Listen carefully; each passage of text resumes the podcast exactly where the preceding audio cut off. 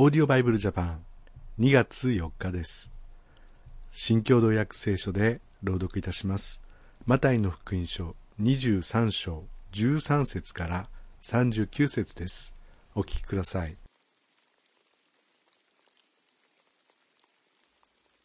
立法学者たちとファリサイ派の人々あなたたち偽善者は不幸だ。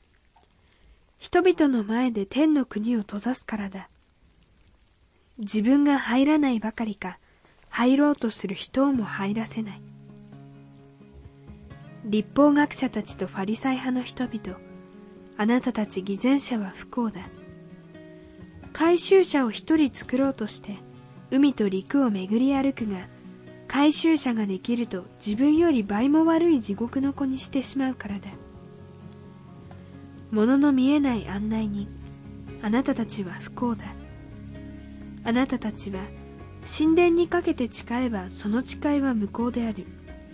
だが神殿の黄金にかけて誓えばそれは果たさねばならないという。愚かで物の見えない者たち。黄金と黄金を清める神殿とどちらが尊いか。また祭壇にかけて誓えばその誓いは無効である。その上の供え物にかけて誓えばそれは果たさねばならないという。物の見えない者たち供え物と供え物を清くする祭壇とどちらが尊いか。祭壇にかけて誓うものは祭壇とその上のすべてのものにかけて誓うのだ。神殿にかけて誓うものは神殿とその中に住んでおられる方にかけて誓うのだ。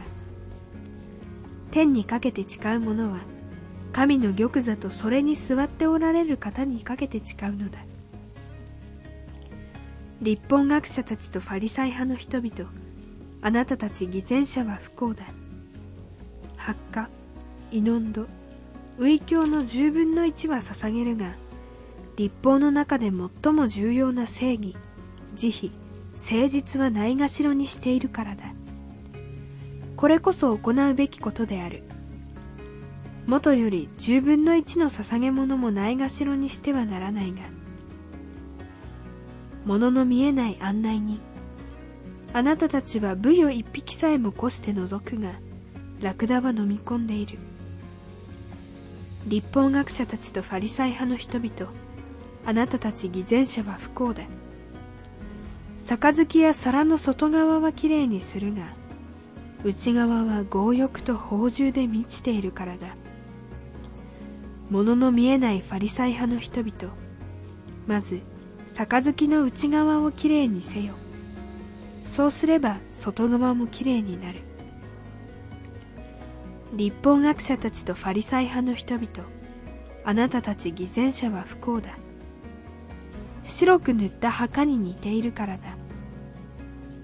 外側は美しく見えるが内側は死者の骨やあらゆる汚れで満ちている。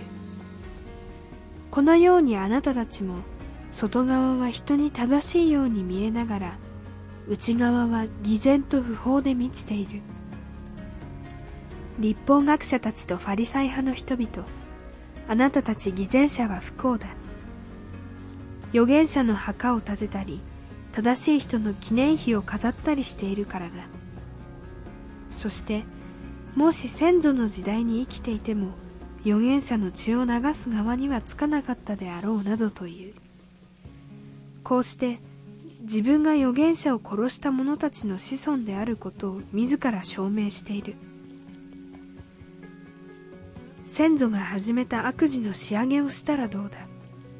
蛇よマムシの子らよどうしてあなたたちは地獄の罰を免れることができようか？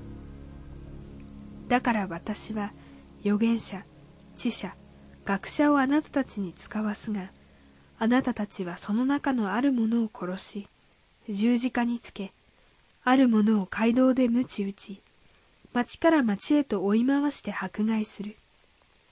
こうして正しい人アベルの力あなたたちが聖女と祭壇の間で殺したバラキアの子ゼカルヤの一に至るまで地上に流された正しい人の血はすべてあなたたちに降りかかってくるはっきり言っておく。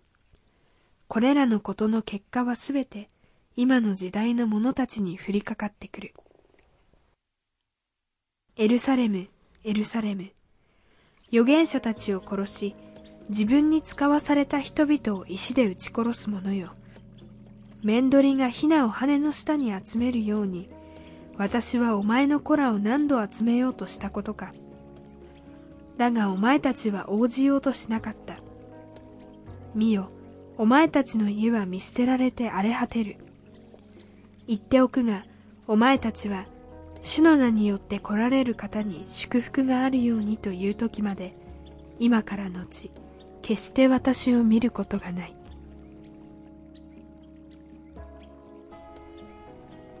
内側と外側ということが出てきました。外側から見たそのところだけなんだか信仰深い、まあ、そういうような表現なんですけども内側が全然、まあ、汚れている、まあ、これは悔い改めていないっていうことだと思うんですね、まあ、偽善者というのは自分の罪を悔い改めることができない。自分は正しいと思っているということだと思います。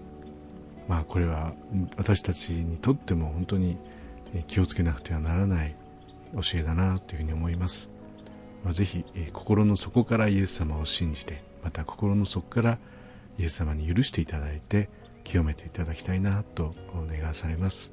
それではまた明日お会いしましょう。さようなら。